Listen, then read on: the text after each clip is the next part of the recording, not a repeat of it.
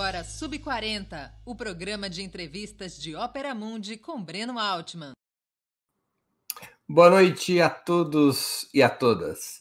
Hoje é 28 de julho de 2022. Começa agora mais uma edição do programa Sub40. Nosso propósito é entrevistar convidados e convidadas que representam uma nova geração de pensadores e realizadores homens e mulheres de até 40 anos, às vezes um pouquinho mais, e que são referências no mundo do trabalho, da cultura e do esporte, das leis, da educação, da comunicação e da atividade política. Nossa convidada desta semana é Júlia Aguiar, estudante de Ciências Sociais da Universidade Federal do Rio de Janeiro, vice-presidenta da União Nacional dos Estudantes, integra a coordenação nacional do Levante Popular da Juventude. Antes de começarmos a conversa, gostaria de pedir a sua colaboração financeira para a Ópera Mundi. Há cinco formas de fazê-lo. A primeira é a assinatura solidária em nosso site, operamundi.com.br barra apoio. Eu vou repetir, operamundi.com.br barra apoio. A segunda é se tornando membro pagante de nosso canal no YouTube. Basta clicar em Seja Membro e escolher um valor no nosso cardápio de opções. A terceira forma de colaboração é contribuindo agora mesmo com o Super Chat ou o Super Sticker. A quarta é o Valeu, valeu demais, que funciona como o Super Chat, mas quando vocês estiverem assistindo aos nossos vídeos gravados. A quinta forma de contribuição é através do Pix. Nossa chave é apoie arroba operamundi.com.br. Vou repetir, nossa chave no Pix é apoie.operamundi.com.br. A nossa razão social é última instância editorial limitada. Saco vazio não para de pé. Opera Mundi não é uma igreja, mas depende do dízimo dos seus leitores e espectadores para seguir adiante. Por isso que eu peço a colaboração, o apoio, o engajamento de vocês no nosso projeto. Boa noite, Júlia. Obrigado por atender nosso convite. Uma honra e um prazer a tua presença no Sub40. Boa noite, Breno. Boa noite a todo mundo que está nos assistindo. Eu que agradeço o convite de poder estar aqui participando desse programa. Já assisti alguns então, muito bom poder estar aqui para participar e conversar com você. Muito que bem. A primeira pergunta nossa aqui é praxe. No seu caso, ela era, seria absolutamente dispensável para conferir se você é sub-40. É, mas eu sou obrigado a fazer. Quando e onde você nasceu? Eu nasci em 1995, então tenho 26 anos aí. Nasci Isso na cidade do Rio de Janeiro. Isso é geração milênio, geração Z? Qual é a geração? É geração milênio ainda, que é 90. Geração Z é a partir de 2000. Ah, perfeito. Muito bem. Então, então você nasceu em 95. Que dia e, e mês? Nasci no dia 24 de novembro, sou sagitariana. É, filha aí, né, do carnaval. E nasci na cidade do Rio de Janeiro, Carioca da Gema. E vem cá, e como é que você, a sua família ela tem história de participação política? Como é que você, qual foi a tua trajetória até se tornar vice-presidente nacional da Uni? É, eu digo que talvez quando eu estava na barriga da minha mãe eu já ouvia de lá e de dentro algumas conversas entre ela e meu pai. É, eu sou filha né, de dois professores da rede estadual é, de ensino lá do Rio de Janeiro, são professores de sociologia, formados em ciências sociais.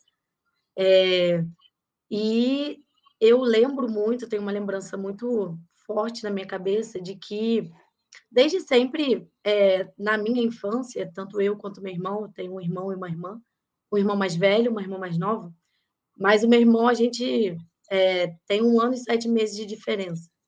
Então, a gente viveu né, uma infância muito junto.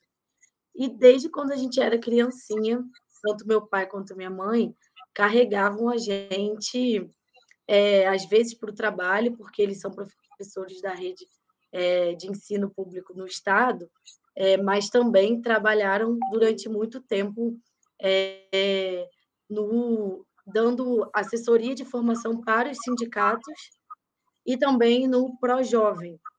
E aí, nessas, nesses dois trabalhos, eles faziam algumas viagens né, é, para fazer formação política com o sindicalismo, ou então para fazer processo de alfabetização, e carregavam eu e meu irmão junto. Eu lembro bastante ele também pelo interior do Rio de Janeiro. Então, sempre participei dessa forma. Eles eram, eles eram filiados a algum partido? Eram ou são? Meu pai é filiado ao Partido dos Trabalhadores, é, na época era também. Minha mãe acho que nunca chegou a se filiar, mas desde sempre eles estiveram aí é, nessa construção assim do Partido dos Trabalhadores e é, também muito por conta do sindicalismo, então através da CUT. E a lembrança mais forte que eu tenho assim do momento que virou uma chave de realmente é isso faz muito parte da minha vida é, foi justamente nas eleições de 2002, né, na eleição do Lula, porque eu lembro que eu ia para a escola cheia de adesivo na minha mochila, é, os jingles ficavam na cabeça, então a gente acompanhava muito os meus pais, e foi, então, uma, um momento bem marcante, assim, que eu lembro de entender, né? Ah, isso aqui é parte da política, isso aqui é uma coisa que, que eu gosto, que me interessa. E olha, eu tinha sete anos. E foi muito marcante, porque meus pais, eles tinham uma, uma Paraty vinho, e eles decidiram que nós iríamos na posse do Lula, em janeiro lá de 2002, de carro. Então, botaram eu e meu irmão dentro do carro da Paraty. É, fomos nós quatro, paramos em Minas Gerais, se não me engano, para dormir num sindicato, é, botamos o colchão no chão, dormimos lá e seguimos viagem até Brasília. E foi uma viagem assim, que me marcou muito. E eu tinha sete anos, mas é, a esplanada, né? Todo mundo em festa, enfim, bonecos de Olinda. Eu lembro que a gente escrevendo quando criança carta para o Lula. Então, dali já foi, acho que, o, primeiro momento que eu tive um contato mais direto, assim, né, com política. Então, eu tinha sete anos de idade. É, e de lá para cá, sempre fui uma, uma jovem, assim, né, uma criança que na escola me interessava pelos assuntos é, que diziam respeito à sociedade. Então, na própria questão assim das matérias, né, sempre fui mais mais apegada, mais habilidosa é, nas ciências humanas, gostava muito de história, de estudos sociais, é, tinha dificuldade lá na, com a matemática, com a química. E na escola eu já é, participava bastante de eleição para representante de turma, é, é, eleição para o Grêmio estudantil, então sempre fui bastante engajada, assim, né? participava dessas coisas. Mas confesso que tive uma adolescência ali em que, aquela época que a gente meio quer saber de nada, está meio rebelde, assim, eu fiquei meio afastada, me, me afastei um pouco desse, desse momento assim mais de engajamento, mas sempre fui bastante crítica é, às questões sociais, a gente sempre conversava bastante dentro de casa.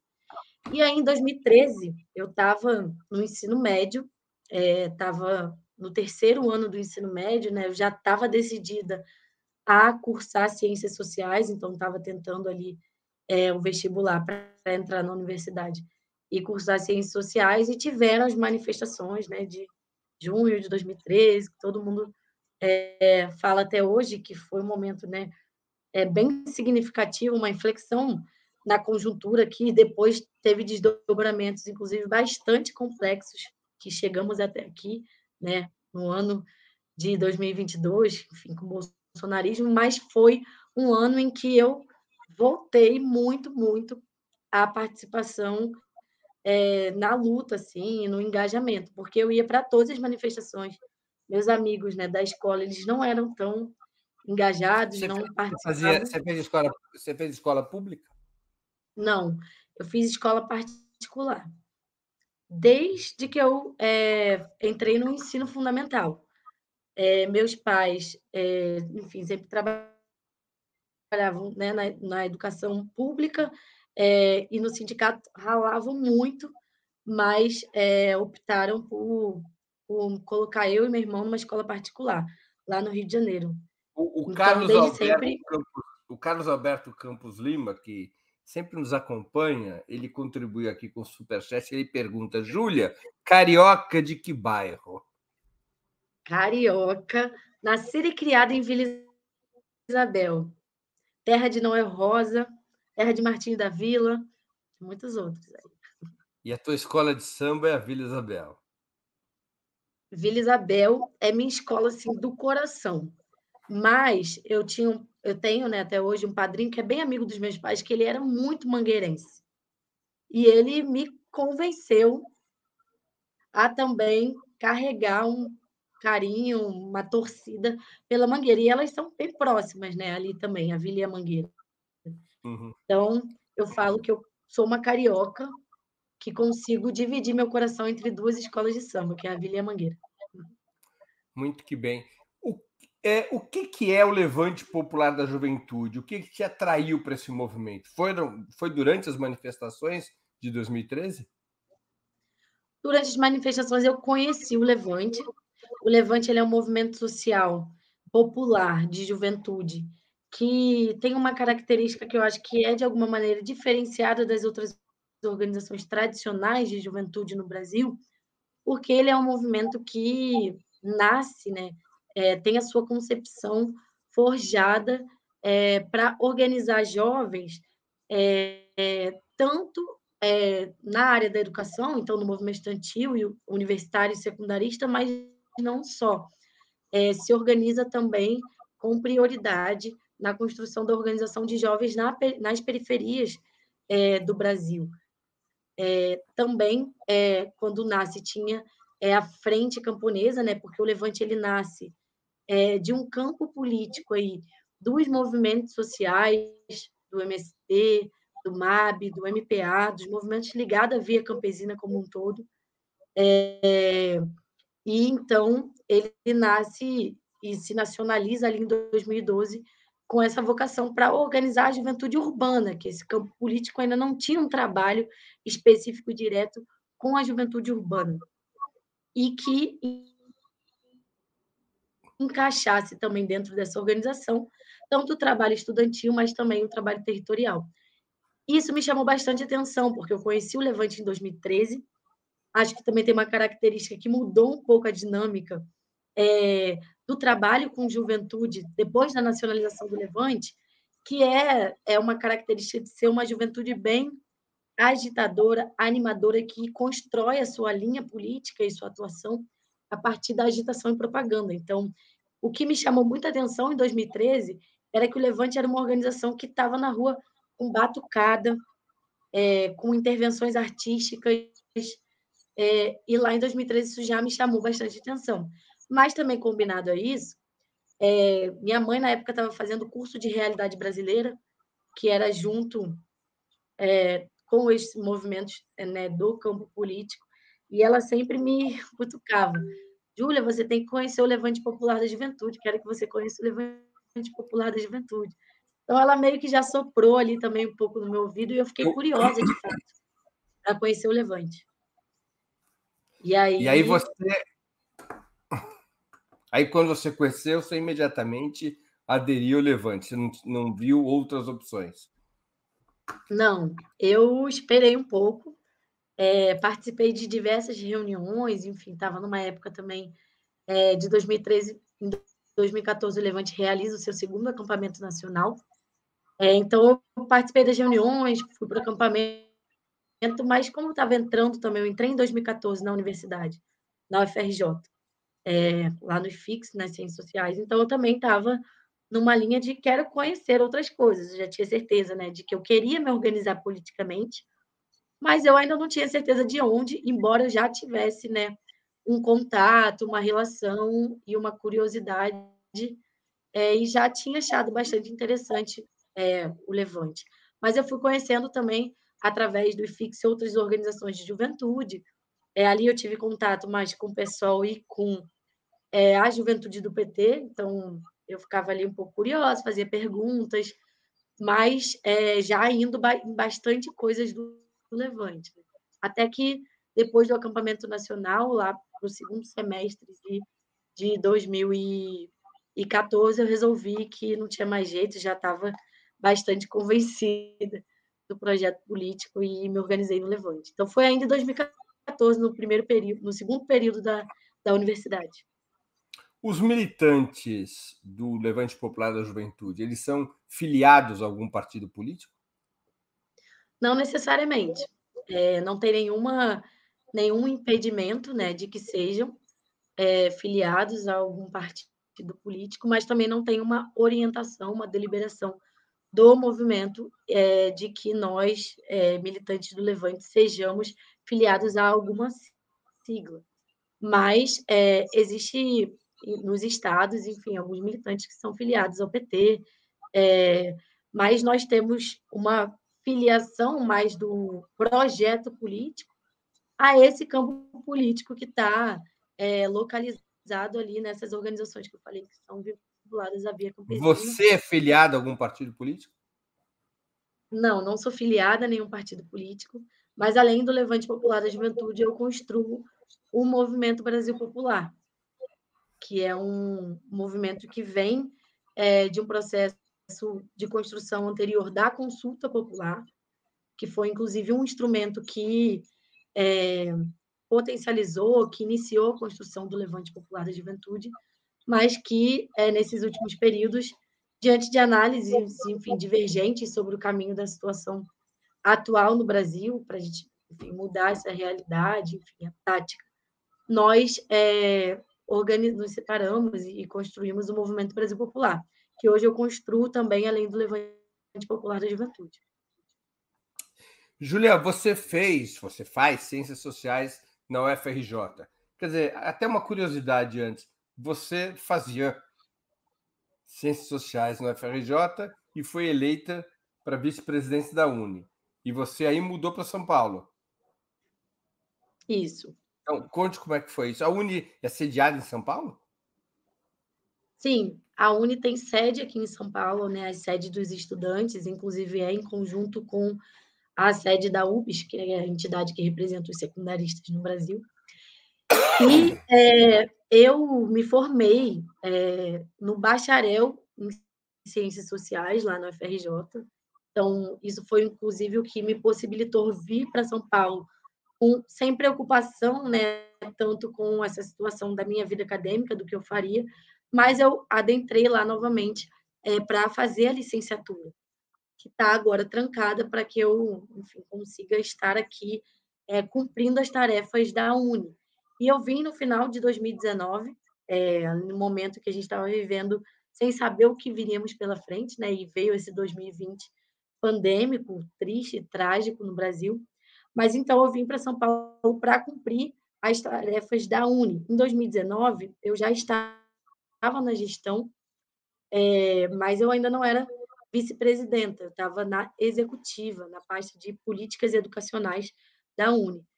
E a gente se organiza dentro do Levante de que geralmente as nossas diretorias da executiva, é, que são duas hoje, né, vice-presidência e, e essa outra cadeira, elas moram aqui em São Paulo porque de alguma maneira, a política nacional está né, é, localizada nessa grande cidade e também tem a sede é, da UNE aqui. Então, muitas coisas do debate nacional do movimento estudantil e também a sede da própria Secretaria Nacional do Levante Popular da Juventude está situada em São Paulo. E aí eu vim para cá, então estou desde final de 2019 aqui, é, me adaptando, mas vira e mexe eu dou um pulinho lá também no Rio de Janeiro, aproveitando a proximidade. O que aconteceu com a sede da Uni na Praia do Flamengo, que na época do governo Lula e Dilma estava para ser reconstruída? Justamente. É, a sede, né? Acho que todo mundo aqui sabe que participou, que, enfim, tem uma. Quem assiste, acho que o seu programa já tem também é, uma dimensão dos processos históricos que a gente já viveu no Brasil. E a sede da Uni era localizada na Praia do Flamengo, e no primeiro dia em que a gente sofreu um golpe é, militar, né, lá em 64, nós tivemos a sede da Uni incendiada.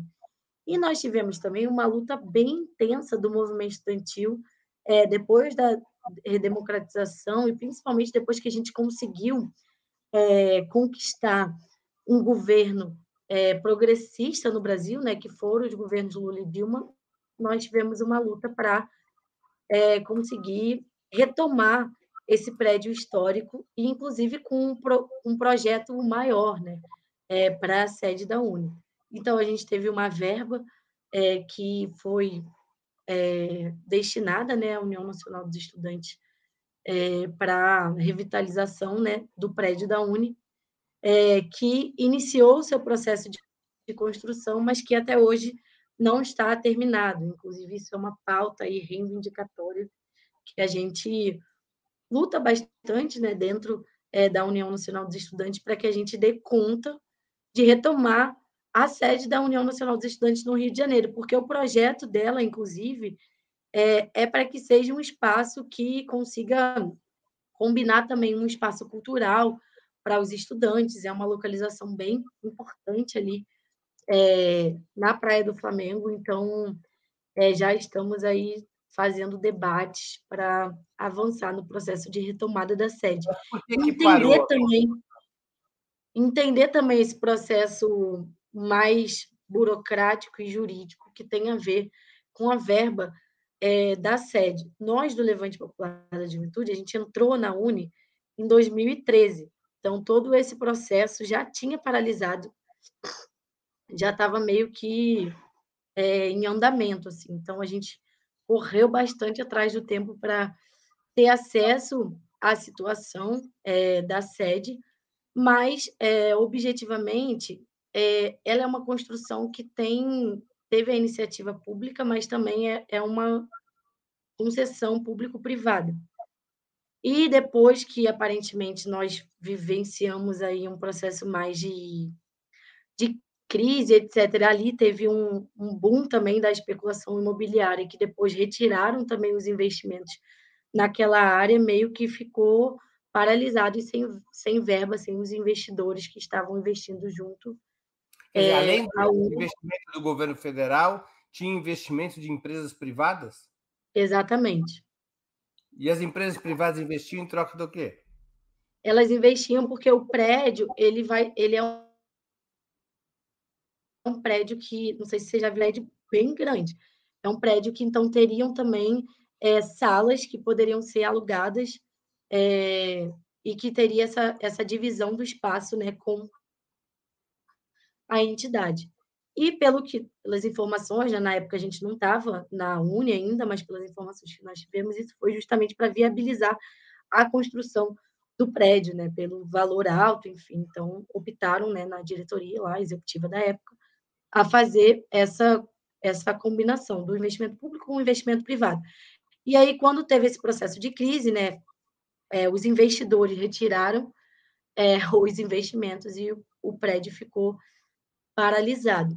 É, e agora, inclusive, nessa gestão, nós estamos retomando esse debate é, para que a gente veja quais são as condições atuais. É, o prédio, inclusive, ficou abandonado, né, mesmo tendo começado as obras durante muito tempo. Ficou, não só paralisaram as obras, mas ficou abandonado, sem segurança, tudo isso. Então, e agora a gente está já voltou né, a ter segurança lá, mas estamos retomando um debate para retomar a construção da sede no Rio de Janeiro. Do que, que depende a reconstrução? Depende de novas, novos investimentos públicos? E privados. Dependem de novos. Modelo, Justamente, porque pela aprovação do modelo precisa é, com que tenha os investimentos também é, privados para que consiga subir né, o prédio e, inclusive, fazer a, a manutenção deles, dele posteriormente. Então, é, Está meio que nesse processo, assim, dessa busca. Júlia, como é que você vê a atuação das várias correntes de esquerda na Uni? Há mais unidade ou rivalidade entre elas hoje em dia? Com certeza, é, depois de tudo que aconteceu no Brasil, depois do golpe de 2016, mas pior, né? Depois da eleição de Bolsonaro, eu não tenho a menor é, dúvida de afirmar de que o movimento estudantil vivenciou um processo de transição bem grande. E eu poderia dizer também até de amadurecimento, fruto da conjuntura é, que está colocada. Porque o movimento estudantil, até quando nós entramos na Uni, né, a gente fazia uma análise de que havia uma polarização na entidade é, despolitizada, que era tanta. É, as divergências elas eram tão profundas e às vezes elas se explicitavam de uma maneira mais superficial que inviabilizava com que o movimento estudantil conseguisse construir pautas unitárias. É, e isso foi se transformando, isso foi se transformando por vários elementos, mas eu é, diria que, com certeza, o fator principal é o, o fato da gente ter é, vivenciado no Brasil um golpe depois a, a chegada do bolsonarismo à presidência da República, porque hoje nós acabamos de sair, a exemplo aqui, de um CONEG da UNI, que é um conselho é, nacional de entidades gerais, que são os DCEs, as executivas de cursos, ou os diretórios acadêmicos que representam cinco ou mais é, cursos de alguma universidade, em que aprovou é, praticamente, aprovou em unidade, unanimidade, o Dia Nacional de Mobilização do 11 de agosto, em defesa da democracia, das eleições livres também. Mas, para além disso, a gente vê hoje dentro da Uni setores que historicamente estiveram em lados opostos, é, e aí eu posso dar exemplo, né, exemplo do PSOL, do PT, do próprio PCdoB, o pessoal historicamente construiu né, a oposição dentro da entidade, uma oposição à esquerda também aos governos petistas, mas que hoje tem construído bastante convergência é, na construção da leitura de conjuntura e também das necessidades de quais são as tarefas do movimento estudantil brasileiro, em que uma delas, sem a menor dúvida, e isso ficou bem claro no CONEG da Uni, agora aqui em São Paulo, que aconteceu nesse último final de semana, que é a tarefa de derrotar Bolsonaro nas urnas e que é, a principal possibilidade que nós temos de fazer isso é elegendo o Lula presidente. Né? Então, esse foi um debate que apareceu e que durante muito tempo é, seria uma grande briga dentro da Uni para a gente travar esse debate. Dessa vez não foi briga, não houve briga. Não, não houve briga. É, a gente consegue agora, entendendo Mas foi consensual histórico. essa posição de apoiar não, o Lula? Não, não foi consensual. Há divergências, né? Tem outros setores que não são é, os setores do PSOL, do PT e do PCdoB, mas que são setores que, inclusive, têm outra candidatura, né, que estão lançando candidatura própria, exemplo da Unidade Popular pelo Socialismo, que tem o Léo Pericles, e também do PDT, que tem o Ciro Gomes, mas foi uma maioria absoluta, uma maioria ampla, né, e também foi é, é, histórico, porque campos que historicamente estavam separados, né, e estiveram com essa mesma posição. Mas há ainda divergência. Só que, embora haja divergência também no que diz respeito às eleições, ou qual é o melhor caminho, quem é o presidente que deve levar o programa da esquerda adiante, tem muita convergência nos desafios é, históricos e nas tarefas objetivas que nós temos que construir enquanto movimento estudantil. Então, na luta real, de fato, nas mobilizações, é, tem sido tem se construído muita unidade. E também acho que outro aspecto que se construiu uma unidade muito boa e que saiu uma síntese política que eu acho que é uma das melhores que a gente conseguiu construir na Uni é, durante muito tempo, que foi a própria plataforma eleitoral da Uni. Né? É uma plataforma que, é, no, se a gente fosse olhar também os últimos períodos, é, tinham mais dificuldade de, de serem construídas em, em, consenso, e não foi o que aconteceu, né? Foi bem fácil.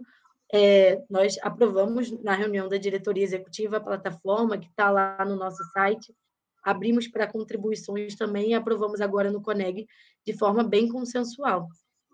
E eu acho que isso é uma vitória para o movimento estudantil, eu acho que isso só fortalece, né? Eu acho que, sem a menor dúvida, é, nós temos muitos movimentos de juventude com concepções distintas, com leituras de conjuntura, de tática, de estratégia que não são iguais, mas quando a gente consegue convergir é, na definição de tarefas mais objetivas e construir isso coletivamente, a UNE tem mais capacidade de enraizar sua linha política é, no conjunto das universidades brasileiras, do que quando a gente só conta com um grupo ou outro. Júlia, o contingente de estudantes universitários no país ele gira ao redor de 7,5, 8 milhões de estudantes. Mais de 65% desses estudantes estão em instituições privadas, ao redor de 35, até um pouco menos, estão em instituições federais de ensino. A base da Uni é principalmente as escolas, o ensino privado ou ensino público? Onde está a maior força de representação da Uni? Olha, é, eu acho que é, isso é uma coisa até que aponta uma contradição para nós, mas que eu acho que ela é importante.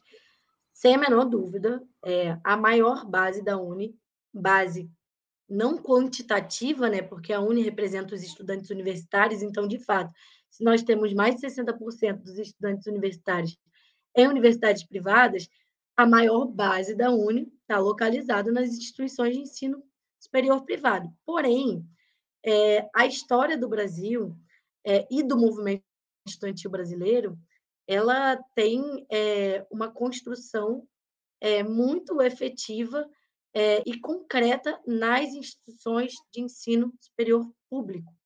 É, eu acho que por vários elementos, assim, é de fato, né? São as universidades públicas onde a gente tem é, o debate e a construção de conhecimento, ciência, tecnologia, mas o debate político mais efervescente. É, se a gente for olhar né, a história da política brasileira, os grandes quadros, mulheres e homens, é, jovens e já também os mais velhos, saíram também é, do movimento estudantil e fizeram a sua graduação, em sua maioria, é, no ensino superior público, porque existe também uma estrutura de movimento estudantil consolidada há anos nas instituições de ensino superior público, nas universidades federais e estaduais, que são os centros acadêmicos, que são os diretórios centrais dos estudantes, que são uma estrutura que já existe, já, enfim, existem há muito tempo, tem uma tradição de movimento estudantil, é, e que, portanto, faz com que as universidades sejam universidades públicas sejam um celeiro de militantes e de construção do movimento estudantil. E nas universidades privadas, a gente tem justamente, é, acho que, dois desafios centrais que fazem com que tenha uma maior dificuldade de ter um movimento estudantil mais ativo, mais cotidiano, é, com estruturas é, e ferramentas de organização mais concretas, que são dois elementos. Eu acho que um primeiro é o fato de que a própria relação com a instituição ela é mais difícil, né? Os donos da educação privada não querem que os estudantes se organizem para cobrar direitos, então para cobrar é, que, que é, 40% do ensino presencial não seja é, transformado em EAD, para cobrar que os estudantes não tenham que pagar taxas abusivas é, nas suas matrículas ou taxas para retirar documentos, para cobrar que os estudantes minimamente tenham acesso é, a um conjunto de direitos que essas instituições não têm interesse, é, porque majoritariamente né, enxergam a educação como mercadoria, então constroem uma lógica que organiza essas instituições é, e a educação ali dentro também muito voltada né, para lucrar então, não é interessante para essas é, instituições, para a maioria delas, eu posso dizer, é, que os estudantes se organizem para reivindicar direitos, enfim, para construir um movimento estudantil mais ativo. E eu acho que tem um outro elemento que é também sobre a característica da base social que são esses mais de 60% que hoje estão em instituições privadas. A maioria delas não são instituições é, a exemplo da PUC, enfim, outras universidades comunitárias que também têm uma visão é, e uma construção mais parecida com as instituições de ensino público, né? São instituições privadas desses grandes tubarões da educação. Aqui em São Paulo, se a gente for olhar, são várias, têm milhões, milhares de estudantes. Então, a FMU, a Unip, a Uninove, que é, tem também uma característica de estudantes trabalhadores, estudantes que é, manhã e tarde estão vendendo a sua força de trabalho, muitas vezes, inclusive, não é para é, um emprego formal e que estudam de noite. Então, chegam na universidade, assistem sua aula, 10 horas da noite já estão bastante cansados e é, voltam para casa.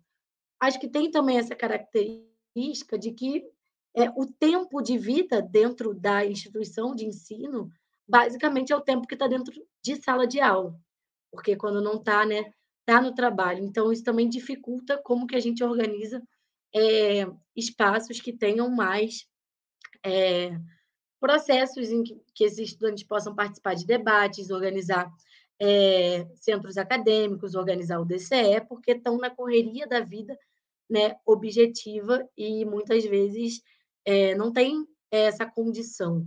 Mas eu digo isso não para generalizar, né? nós temos também trabalho em universidades privadas, tem várias delas, enfim, que tem organização, inclusive, para lutar. Nesse último período, a gente viveu vários retrocessos aí, é, e há um crescimento também desses grandes, dessas grandes empresas, conglomerados da educação.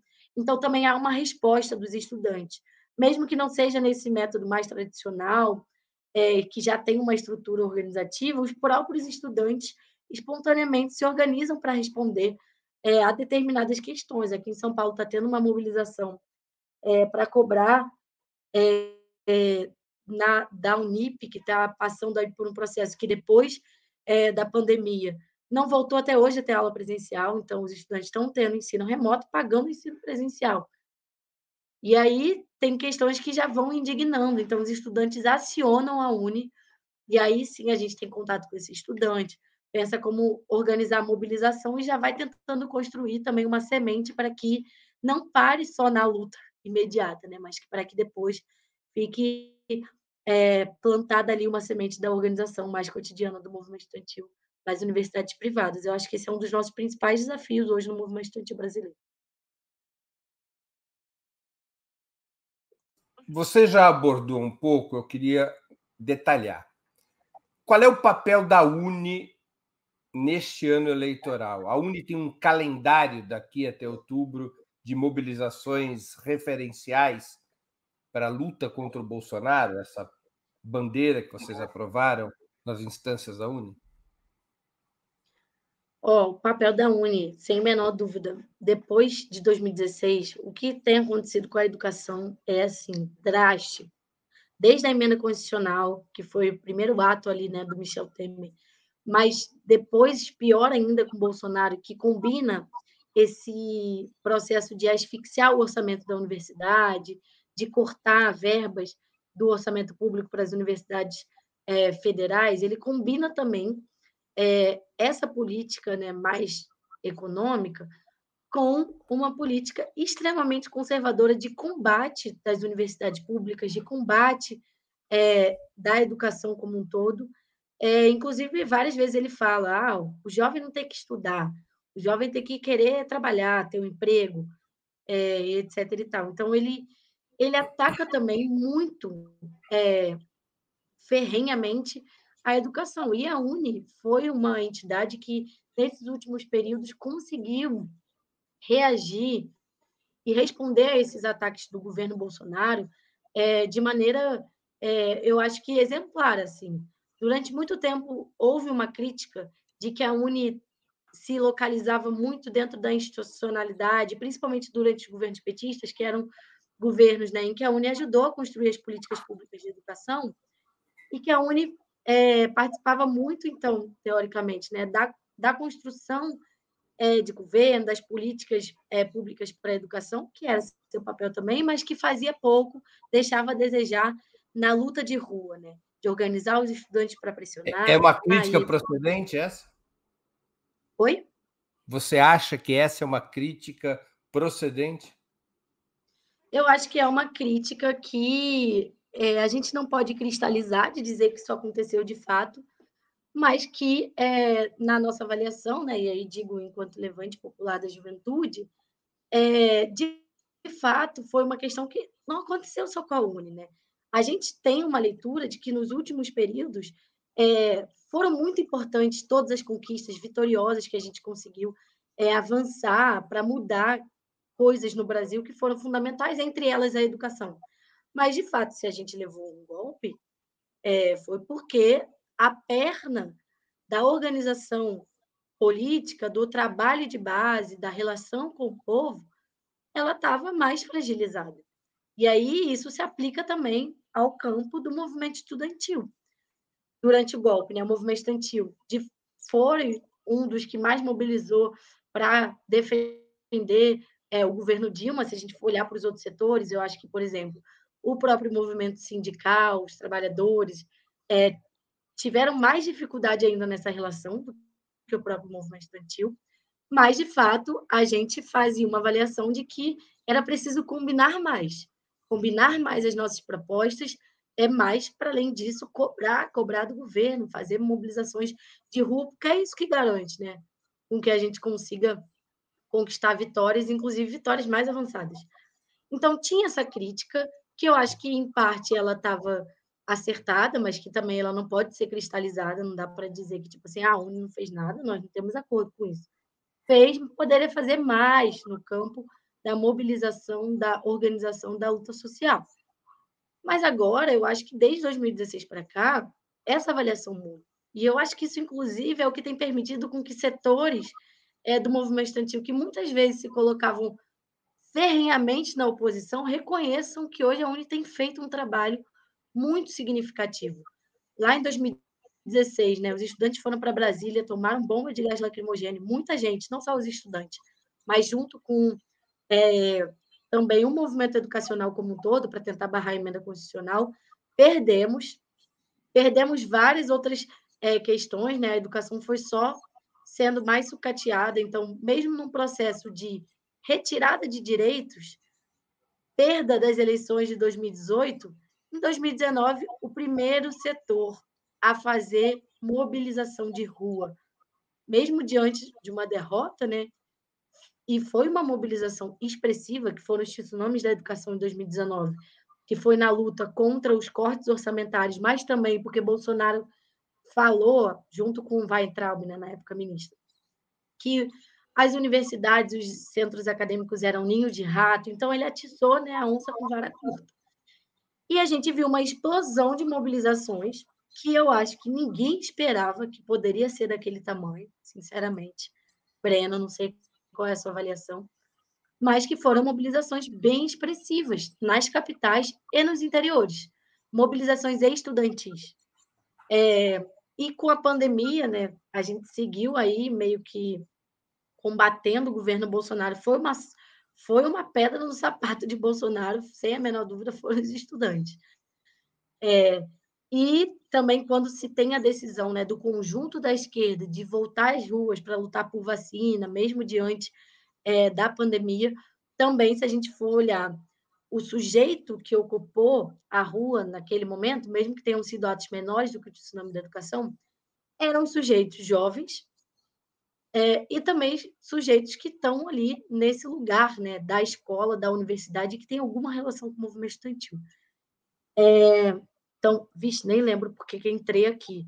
Mas, enfim, para dizer que acho que nesse momento, se havia uma crítica anterior, ah, lembrei, isso é o papel da UNE, né? se havia uma crítica anterior de que é, a UNE, enfim, mobilizava pouco e tal, hoje a gente vê que a UNE tem sido um dos principais setores e tem sido protagonista, tem puxado e tem tido respaldo e resposta dos estudantes é, para essas mobilizações. Então, a gente identifica que o papel da Uni é seguir sendo essa entidade que tem referência dos estudantes brasileiros e que é, cumpre seu papel histórico também, né? que se a gente for olhar a história da Uni, uma entidade vai completar aí 85 anos de história, é uma entidade que sempre lutou é, em defesa Completa da democracia. 85 no próximo ano, né? Exatamente. É, então, sempre lutou em defesa da democracia, é, teve nos principais momentos históricos no Brasil.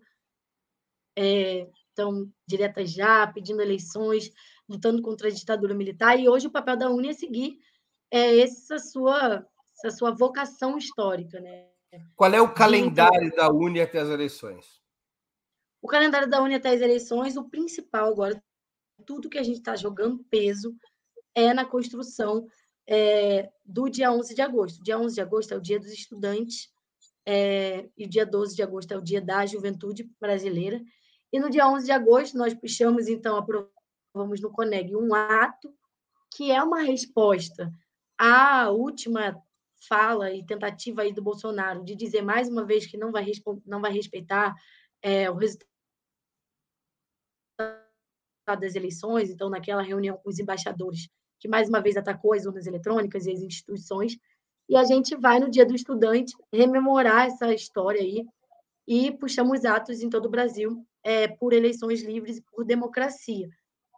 Só que esse ato antes era um ato só do movimento estudantil, mas teve também uma reunião da campanha nacional fora Bolsonaro, né, que tem também as frentes Brasil Popular e Povo Sem Medo, e a gente conseguiu unificar para que esse calendário fosse um calendário comum a todos. Então, dia 11 será também é, um dia nacional de mobilizações, é o que a gente está jogando muito peso, e nos somamos também a esse calendário da campanha nacional fora Bolsonaro, que ainda aprovou algumas datas, mas que vai debater outras também, como o 7 de setembro, com o Grito dos Excluídos, né? que é o bicentenário da independência é, do Brasil, e que historicamente né, a gente constrói também, né, junto com o Grito dos Excluídos, e o dia 10 de setembro, que seria mais um dia de mobilização é, nacional em defesa das eleições do Brasil né, também, é, e da democracia.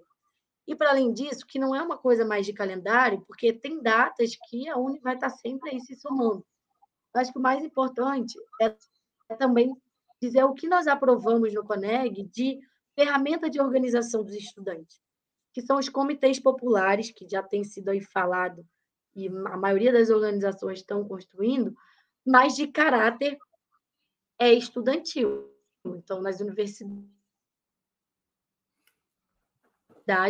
nós teremos comitês populares é, da educação, é, da democracia e por fora Bolsonaro. Então, nós lançamos aí é, nesse Coneg também a construção desses comitês e a organização estudantil, então, vai se dar é, um pouco também através disso, né? As entidades vão ajudar a construir esses comitês. Você acha, Júlia, que há chance de um golpe de Bolsonaro contra a democracia a essa altura do processo eleitoral? Se é possível? Hum? Olha, eu acho que eu não tenho a menor dúvida de que ele tem essa vontade, né? Se ele tivesse condições, é, Bolsonaro, sem a menor dúvida, é, tentaria construir um golpe de Estado no Brasil. Mas eu acho que hoje, se a gente for analisar é, a correlação de forças na sociedade, o lugar que Bolsonaro está colocado, eu, eu, acho que ele está fragilizado nessa intentona, nessa tentativa, porque eu não acho que as forças armadas, né, os militares, é, estão é, tomando o lado é, do Bolsonaro nessa coisa do golpe. A gente já viu, depois dessa reunião dos embaixadores, vários manifestos que, que de vários setores da sociedade né, que têm é, colocado para fora a defesa das instituições, a defesa das urnas eletrônicas, a defesa do processo eleitoral. Então, acho que, de alguma maneira, ele está fragilizado para conseguir consolidar um golpe e também diante de umas ele, de eleições em que a gente está vendo aí que é, saiu agora a última pesquisa do Datafolha, é, o Lula tem 47% das intenções de voto. Então, dar um golpe diante desse cenário não é nada fácil. E tem um outro elemento que eu esqueci de colocar, que eu acho que é também que é, a própria é, burguesia brasileira, né, a elite brasileira, que se a gente for olhar os últimos os últimos golpes que a gente teve. Sei lá, se for pegar o processo histórico, 64, se for pegar é, 2016, havia uma unidade muito ampla para fazer com que é, fosse possível é, construir esses golpes, seja na época o golpe militar, seja agora, como foi um golpe mais é, por dentro das instituições, via impeachment, relação com o judiciário. E eu acho que não é o que está colocado agora, né? Não acho que Bolsonaro esteja com essa força toda, tanto dentro da elite, da burguesia, quanto dentro é, das forças militares, então é, não acho que seria tão simples. Mas eu não tenho a menor dúvida de que ele tem essa intenção e que por isso é, nós precisamos construir é, mobilizações, enfim, seguir altivos e atentos é, diante dessa coisa que ele vocaliza a todo momento que, que faria, assim, que não tem escrúpulos. Júlia, é... qual é a expectativa que você tem em relação ao governo Lula, um eventual novo governo Lula, é, a respeito da política para o ensino superior? Retomada a todo vapor do ProUni e do FIES, mesmo que isso signifique expansão do ensino privado sobre o ensino público, ou prioridade para as vagas nas universidades federais, ainda que isso represente maior lentidão na criação de vagas. Eu vou adendar a minha pergunta, a pergunta de um espectador nosso, o Caê Cavalcante, que é bem interessante. Ele contribuiu com o Superchat, agradeço ao Caê, que também é um espectador muito frequente nosso. A Uni não deveria lutar pelo fim do ensino superior privado? Educação é mercadoria ou um bem coletivo? Muito boa essas duas perguntas, já agradeço de antemão. Acho que, primeiro, é, o possível governo Lula se dará diante de é, marcos diferenciados do que foi 2022. Né? Nós estamos vivendo no Brasil é, uma crise econômica, política, social, ambiental profunda, é, depois de um processo de desmonte, é, tanto de políticas públicas, mas também do próprio Estado Nacional. Então, o governo Lula vai ter que reconstruir é, o país, e dentro disso se encaixa também a educação. Mas por que digo isso? Digo isso para é, exemplificar de que eu não acho que, sei lá, Lula ganhou e nós vamos conseguir, só por este fato, é, no ano seguinte já ter uma mudança radical e uma mudança estrutural tão profunda é, no que diz respeito à educação, porque eu acho que as condições econômicas, é, a própria correlação de forças aí no Congresso Nacional, a gente ainda não sabe como vai ficar, mas se, se eu fosse fazer uma previsão, eu não acho que vai ser tão simples e tão favorável é, como, como já foi, né? Então, acho que vai ser um governo difícil. É, mais sobre esse tema dos programas, em especial o ProUni e o FIES. Primeiro, uma coisa eu acho que tem que fazer uma diferenciação do que é o ProUni e do que é o FIES. Eu acho que não dá para colocá-los no mesmo no mesmo patamar de discussão, porque é, o ProUni é esse programa que é, de, o, o estudante, né, ele, ele tem acesso ao ensino superior no ensino privado, é, mas ele não, não tem que posteriormente pagar essa dívida que vai acumulando, né? O Estado, o governo, então, é, subsidia o processo do, do da formação é, desse estudante, diferente do que é o FIES, né? Que tem uma, uma, é como se fosse né, uma concessão e depois, ao longo do tempo, né? É, o, o estudante ele vai tendo que pagar é, toda essa dívida. É, o ProUni é uma bolsa e o FIES é uma dívida. Isso, e que tem juros altíssimos, e que hoje, inclusive, uma das nossas principais lutas, das nossas principais lutas é pelo perdão da dívida dos fiéis, assim, porque vai acumulando a nível de ser praticamente inviável o pagamento dessa dívida. Então, primeiro, diferenciar esses dois programas. E dizer que, na minha avaliação, na nossa avaliação, sem a menor dúvida, é o ideal para a educação no Brasil, para um programa de educação no Brasil, é que a gente consiga ampliar as vagas no ensino superior público, por vários elementos, mas um deles é justamente essa que está colocada na pergunta do CAE. Porque a concepção de educação que é construída dentro dessas instituições de ensino privadas e tal, é, entregam praticamente uma mercadoria com pouquíssima qualidade, inclusive, de ensino, né? E educação não é só você sair lá, né, na nossa concepção, sair, poder sair lá com seu diploma é, e etc. e tal. Envolve um, um conjunto é, de, de aspectos que são trabalhados né, na, no ensino superior público. Então, é, o tripé ensino, pesquisa, extensão, vivenciar um espaço da, da academia também é, que, que permita com que o estudante não fique dentro né, de uma caixinha. Então, a nossa avaliação, e para além disso, o óbvio, educação é, não é mercadoria, é um direito.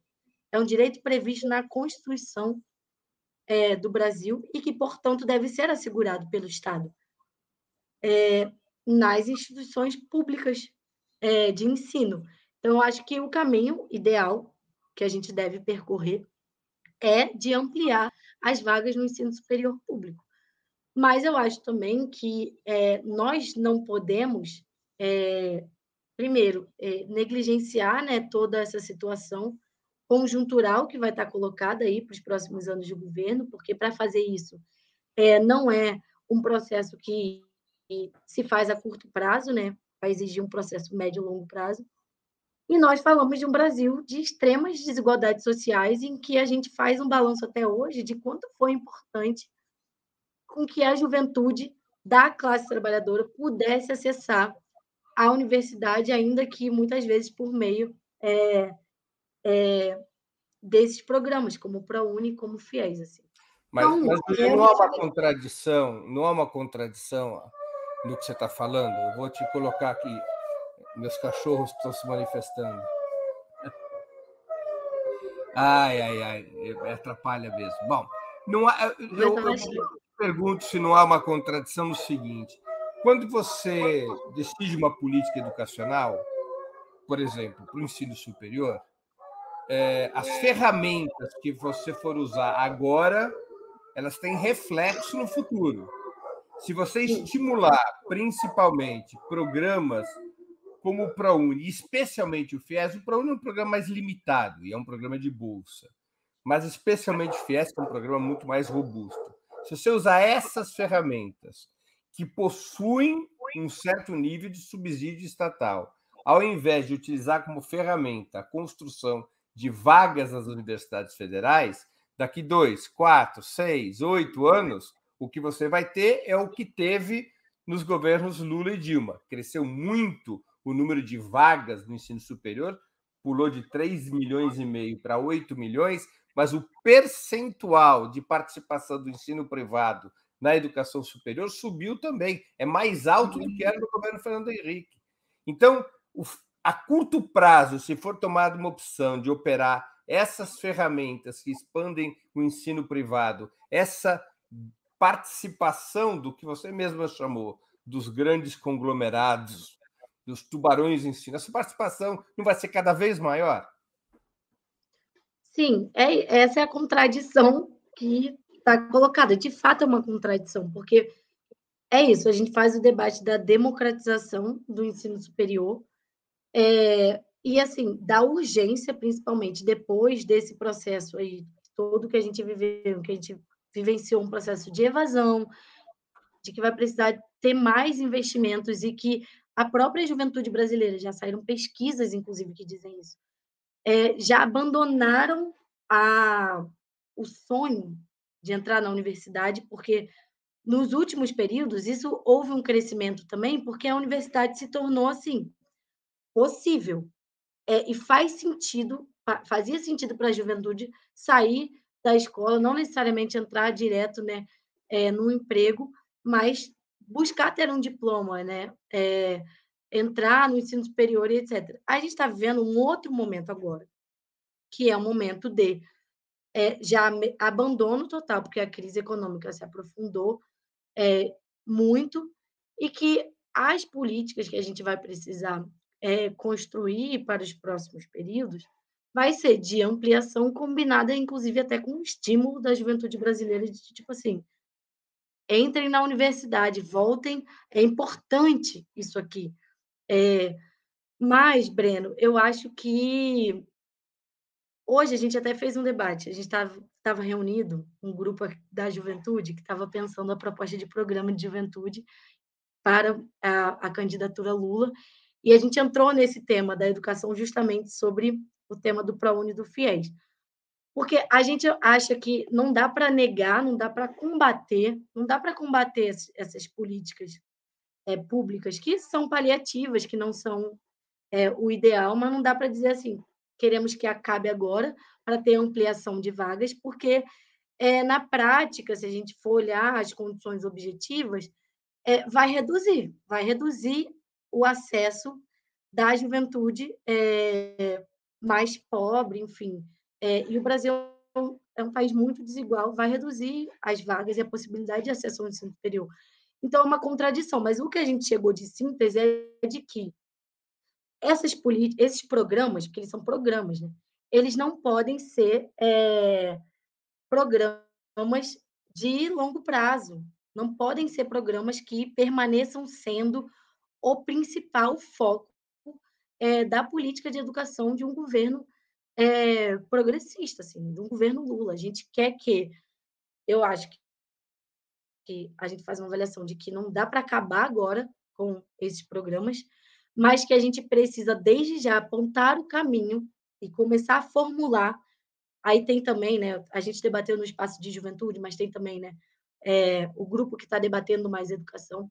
Desde agora, o caminho para fazer essa transição, porque ela é necessária e porque a resposta é, para o CAE é justamente de que sim, não deveria é, existir é, ensino superior privado. A educação, como eu falei, que está prevista na Constituição, é um direito, deveria ser organizada, enfim, concedida né, pelo Estado através das nossas universidades públicas, que inclusive são universidades de excelência. Mas é, não dá também para a gente ignorar né, as condições é, reais e essa esse programa mudou a realidade brasileira e colocou muitos jovens é, que nunca pensaram em ter acesso à educação no ensino superior também. Então, eu acho que a gente precisa alcançar esse fim. Esse é a nossa estratégia, esse é o nosso fim, né? É, e a gente vai mediando, por enquanto, né? com o que a gente tem agora. Mas eu acho que a nosso papel, enquanto UNE e tal, é mobilizar, pressionar esse governo para conseguir seguir nesse caminho, Breno.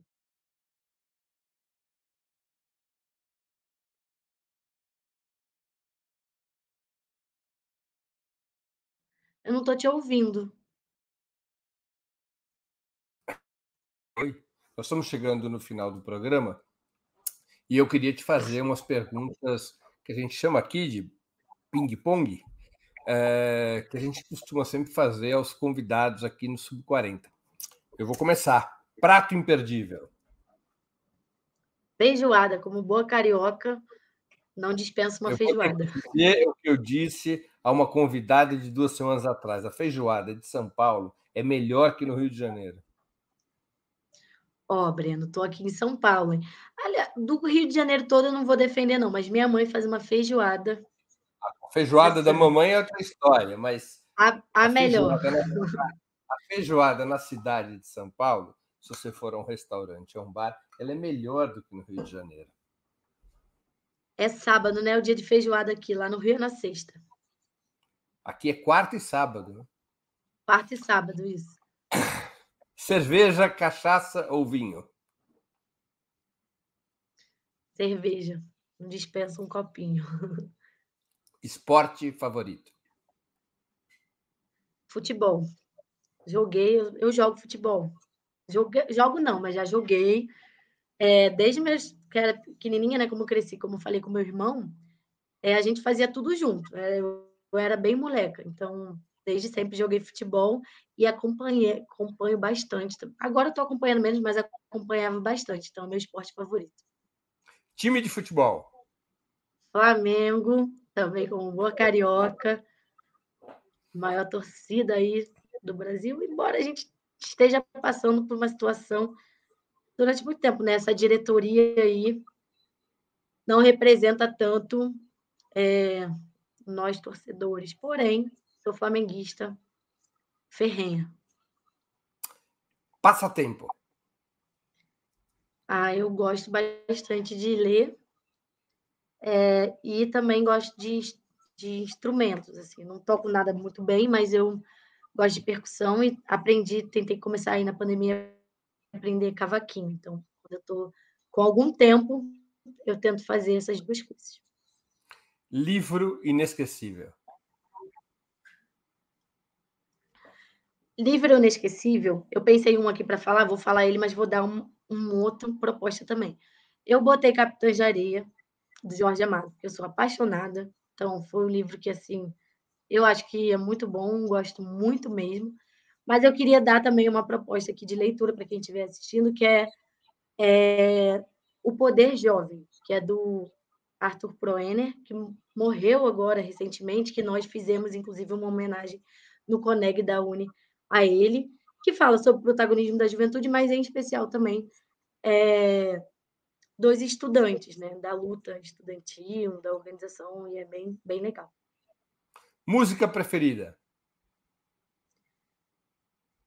Eu amo música, então é muito difícil dizer uma música preferida.